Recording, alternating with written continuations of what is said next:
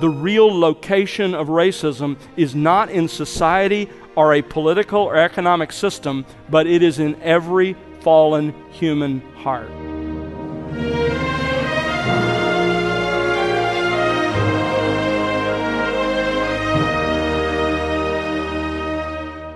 Welcome to The Word Unleashed with Tom Pennington. Tom is pastor teacher at Countryside Bible Church in Southlake, Texas. Have you ever considered what the root cause of racism might be? And how does one truly solve the issue of inequality? Hello again, I'm Bill Wright. Today, Tom has part 14 of his current series titled Trending versus Truth.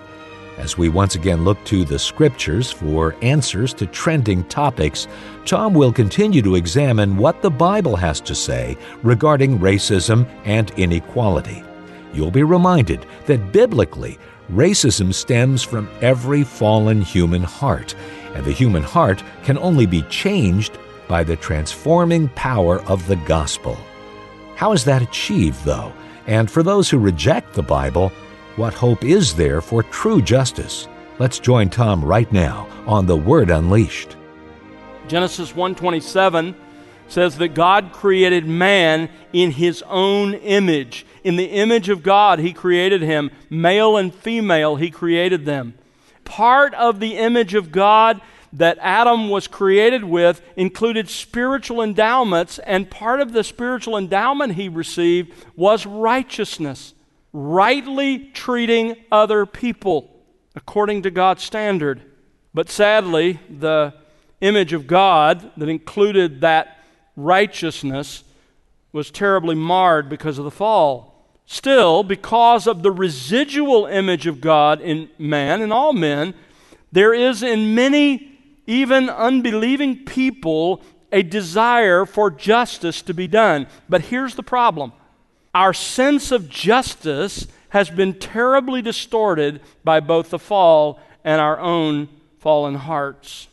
A second source of the social justice movement and the critical race theory is a national sense of guilt for slavery. I think you understand that a people or a nation can be marked by certain sins.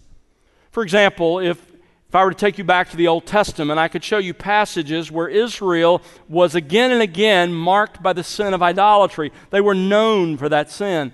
The Babylonians for their pride and self exaltation, certainly shown so clearly in the life of Nebuchadnezzar in Daniel chapter 4. You look at the Assyrians and you find that they were, as a people, as a culture, a bloody, brutal, violent people. And of course, the New Testament example is not a very flattering one. If you look at Titus, Titus chapter 1, verse 12, Paul says, One of themselves, a prophet of their own, said, Cretans, this is where Titus ministered, by the way, Cretans are always liars, evil beasts, lazy gluttons. And Paul says, This testimony is true. Wow. What was he saying? He was saying that nations and peoples can be marked by certain sins. Doesn't mean everyone in that, in that nation or people group commits those sins, but there can be a mark of sin. As a result of sins committed by many in the culture or the group, there can be, therefore, a collective sense of guilt, even among unbelievers.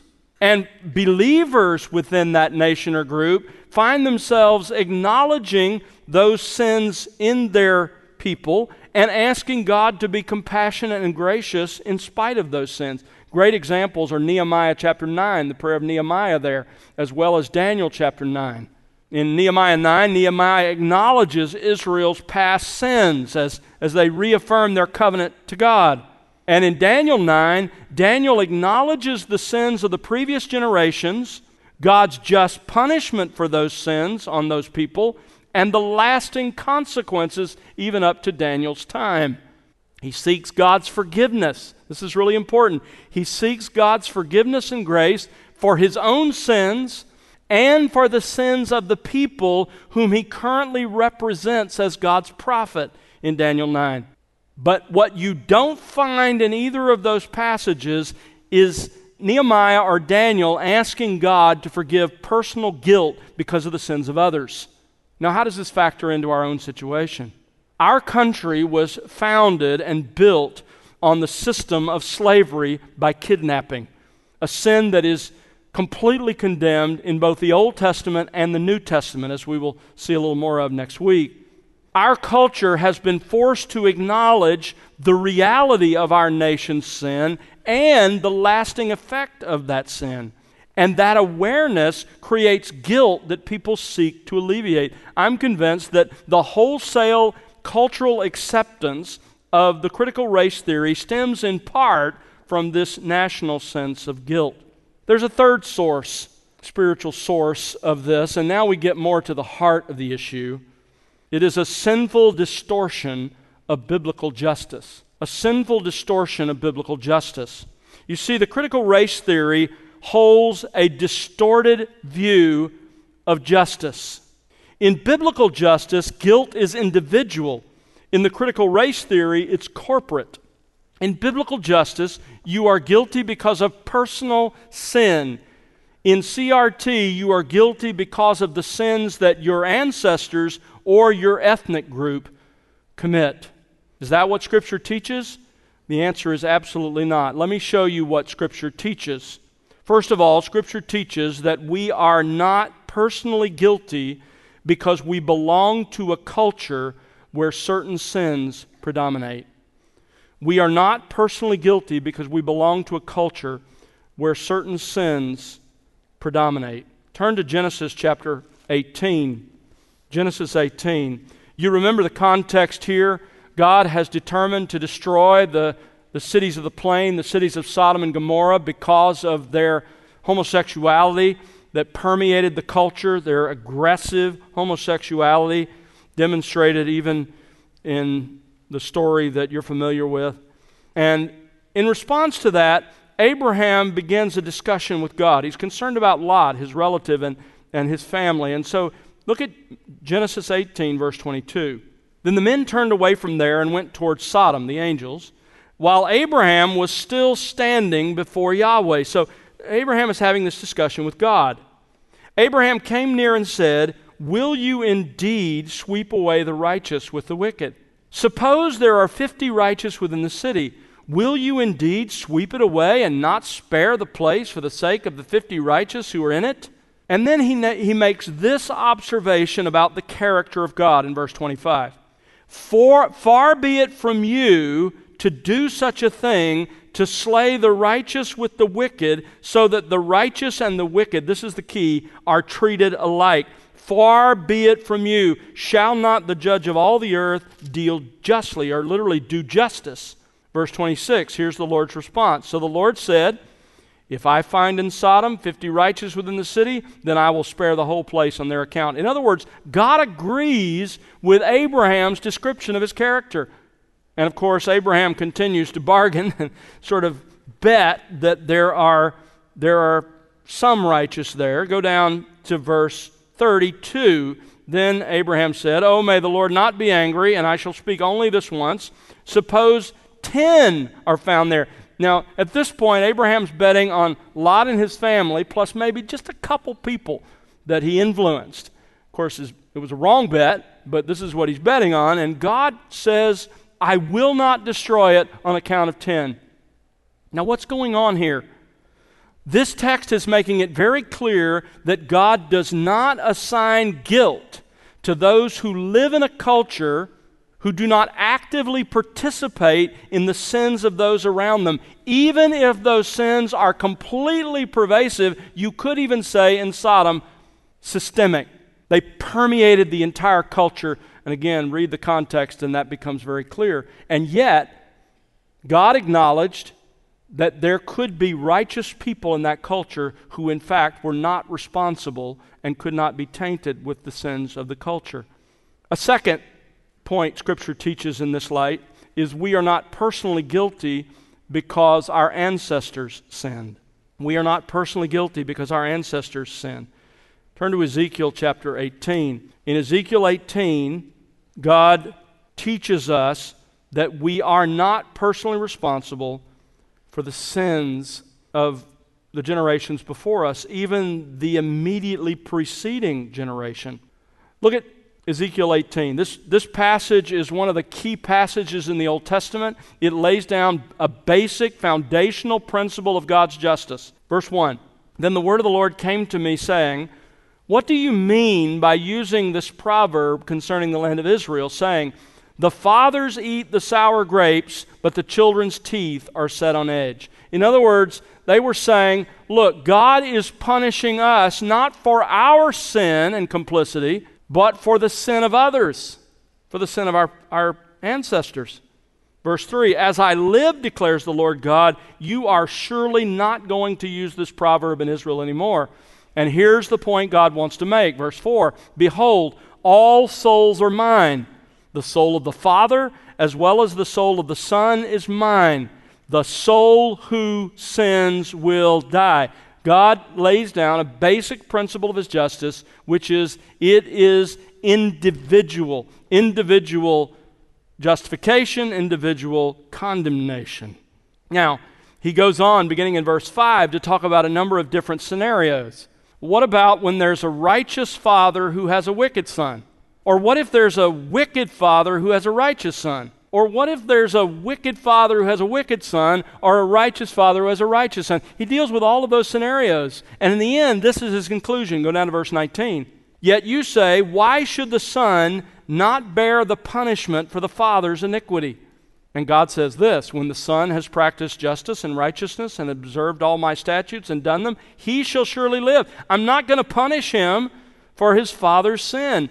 Verse 20 The person who sins will die. The son will not bear the punishment for the father's iniquity, nor will the father bear the punishment for the son's iniquity. The righteousness of the righteous will be upon himself, and the wickedness of the wicked will be upon himself. Now, listen carefully. Although we bear the continuing natural consequences of the sins li- of those who live before us, and we do in our country, we do not bear any personal guilt for their sins. That is a basic principle of God's justice. Number three, we will be judged solely by God's standard of justice. Turn to Romans chapter 2. Romans chapter 2, beginning in verse 1, Paul begins to argue the principles of God's justice because the Jews had misunderstood. The heart of it comes in verse 6. Look at the statement in verse 6 God will render to each person according to his deeds. Paul says this is what God's coming judgment will be like. God's judgment is certain. Notice, God will render. God's judgment is individual. God will render to each person. Folks, the final judgment will not be a national judgment. You will not stand at the judgment with your ethnic group. You will stand before God individually. I will stand before God individually and give an account. God's judgment is universal. Verse 6 says, God will render to each person, that is, to every person without exception. And then the main point he gets to in the rest of verse 6 is that God's judgment is evidential, it's based on the evidence. Notice, God will render to each person according to or in keeping with his deeds or his works. God's verdict will be a perfect reflection of the collective evidence of our lives, our thoughts, our motives, our words, our actions. What I want you to understand is the idea of collective guilt based on the sins of the people around me, the group I belong to, are the sins of those who lived before me is a violation of the basic standards of God's justice. A fourth spiritual foundation of the social justice movement, and, and here we really get to its heart, is a theological rejection of radical human depravity. A theological rejection of radical human depravity. The social justice movement and the accompanying philosophy of critical race theory are built on a rejection of theism. They're atheistic. They are built on a rejection of Scripture because the only real sin in CRT is oppression, and the only ones who can commit it are those in the majority. What you need to understand is this is, in fact, a cover up of the real human problem. Let me explain to you the real human problem that lies behind racism. First of all, the real location of racism is not in society or a political or economic system, but it is in every fallen human heart. Turn to Mark chapter 7. Mark chapter 7. Where this sin is present, where it is obvious, it is something that comes from the individual heart. Mark chapter 7, you remember the context in verse 14 and 15. Jesus says, Nothing outside the man can defile him if it goes into him, but the things which proceed out of the man. There'd been a discussion about washing your hands and the kinds of foods you eat. And, and Jesus essentially makes all foods clean here, and it's, it's further um, punctuated in Acts chapter 10, the, the vision that Peter has there. But he gets to the point. You know, his disciples, verse 17, you know, they leave the crowd. The disciples are like, What did that mean? And Jesus says to them, verse 20, That which proceeds out of the man, that is what defiles the man. For from within, out of the heart of men, proceed the evil thoughts. And from those evil, sinful thoughts come sinful actions fornications, thefts, murders adulteries, deeds of coveting and wickedness, as well as deceit, sensuality, envy, slander, pride, and foolishness. All these evil things, and we could add every other evil thing, proceeds from within and defiles the man. The real problem in our culture is individual and personal, it is in the fallen human heart. Secondly, I would say this the real cause of racism is radical human depravity. This is what it traces back to radical human depravity. Turn to Romans chapter 3. In Romans chapter 3, verse 9, Paul makes the indictment of the presence of radical human depravity. And then, beginning in verse 10 and running through verse 18, he presents the biblical evidence for that depravity. He begins in verse 10 with a summary. Notice what he says there As it is written, there is none righteous, not even one. And then he follows with a string of Old Testament references that illustrate the depth and scope of human depravity. Notice what he says here. Verse 11 We have darkened minds, no one understands.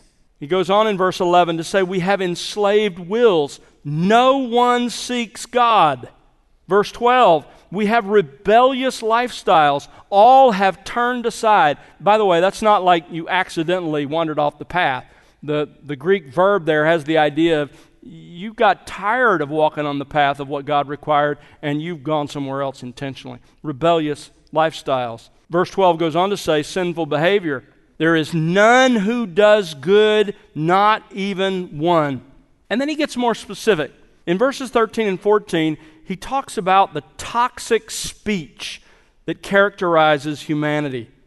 Notice how he describes it. Their throat is an open grave. The, the kind of talk that comes out of people's mouths is like the rottenness in a tomb. With their tongues, they keep on deceiving. People are liars. And when they speak, they intentionally seek to harm others. The poison of asps is under their lips.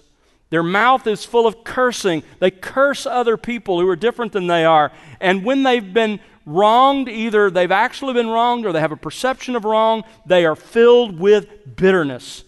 And that bitterness just spews out in toxic speech. And notice this toxic speech spills over in verses 15 and 17 to destructive relationships. You see, the sin in our hearts leaks out and it infects and destroys all human relationships. Because notice verse 15 their feet are swift to shed blood. Man has a predisposition to violent anger.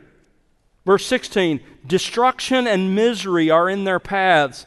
Man has a pattern of destroying relationships. If you follow in the path of a fallen human being, apart from God's redeeming grace, you will find in their wake, everywhere you look, the debris of broken, devastated relationships. Verse 17, and the path of peace they have not known. Not only does man fail to walk on the path that is characterized by peace, he doesn't even know where to find it. He doesn't know it, he doesn't recognize it. Why? Verse 18 there is no fear of God before their eyes. There's the root cause, the basic reason, the primary source behind all of the sins in this passage.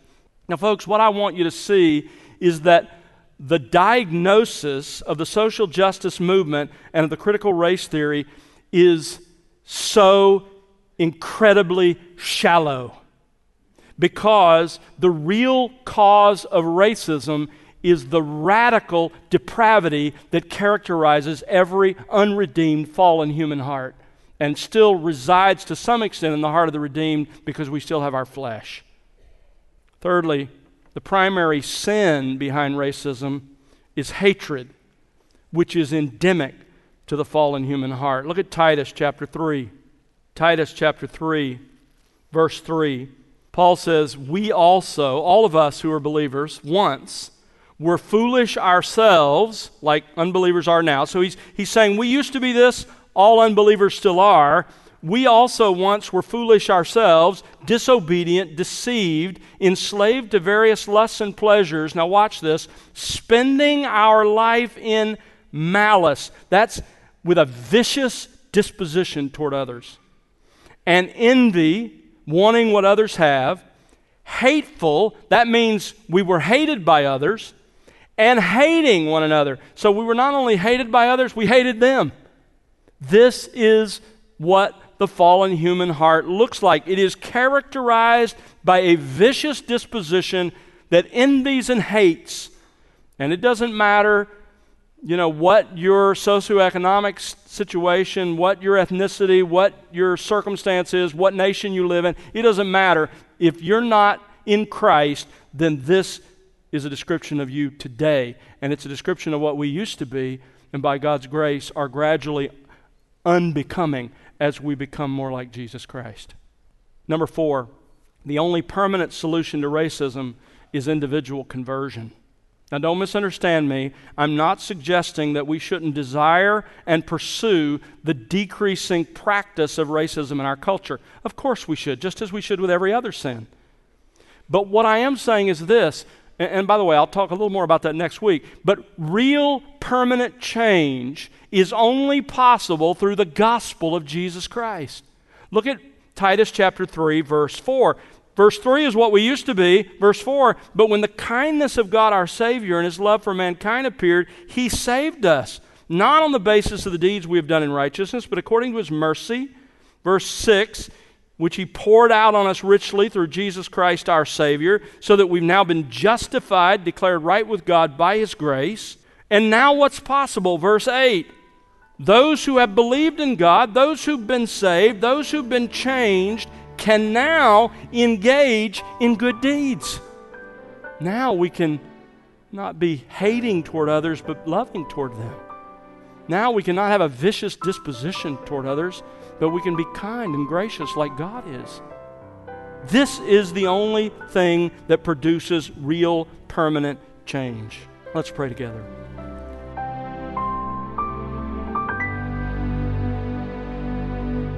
That's Tom Pennington here on The Word Unleashed with part 14 of his current series, Trending versus Truth. Join us next time for part 15 as Tom once again takes us to God's Word. And Tom, notwithstanding the complex issues of racism and inequality that stem from the fallen human heart, how should believers assist in pursuing justice for those who are truly oppressed? The biblical wisdom is so refreshing because God calls us not to ignore real issues. On the other hand, he calls us not to seek temporary solutions that don't really identify the real problem nor offer permanent heart change solutions. Instead, we have to think biblically about these issues. And, and that's what we're going to try to do in the next several programs. We're going to consider together how the scriptures speak to this issue of our times so that we can think, as Paul puts it to the Corinthians, with the mind of Christ, even about this very controversial and important topic. Thanks, Tom. And friend, it's our prayer that you'll be enriched by the expository teaching of God's Word here on The Word Unleashed. We'd love to hear from you. And if you haven't reached out before, or if you're a first time listener, we'd like to send you Tom's book, Jesus High View of Scripture, free of charge. Just subscribe to The Word Unleashed on our website, and we'll mail you a free copy of Tom's book. And don't forget to connect with us on social at The Word Unleashed. The Word Unleashed is made possible because of the prayers and financial gifts of individuals like you. Please consider partnering with us. You can find out how to do so by visiting thewordunleashed.org. That's thewordunleashed.org. And now for Tom Pennington and the entire team, I'm Bill Wright. Thanks for listening to The Word Unleashed, exalting God's glory, explaining God's truth.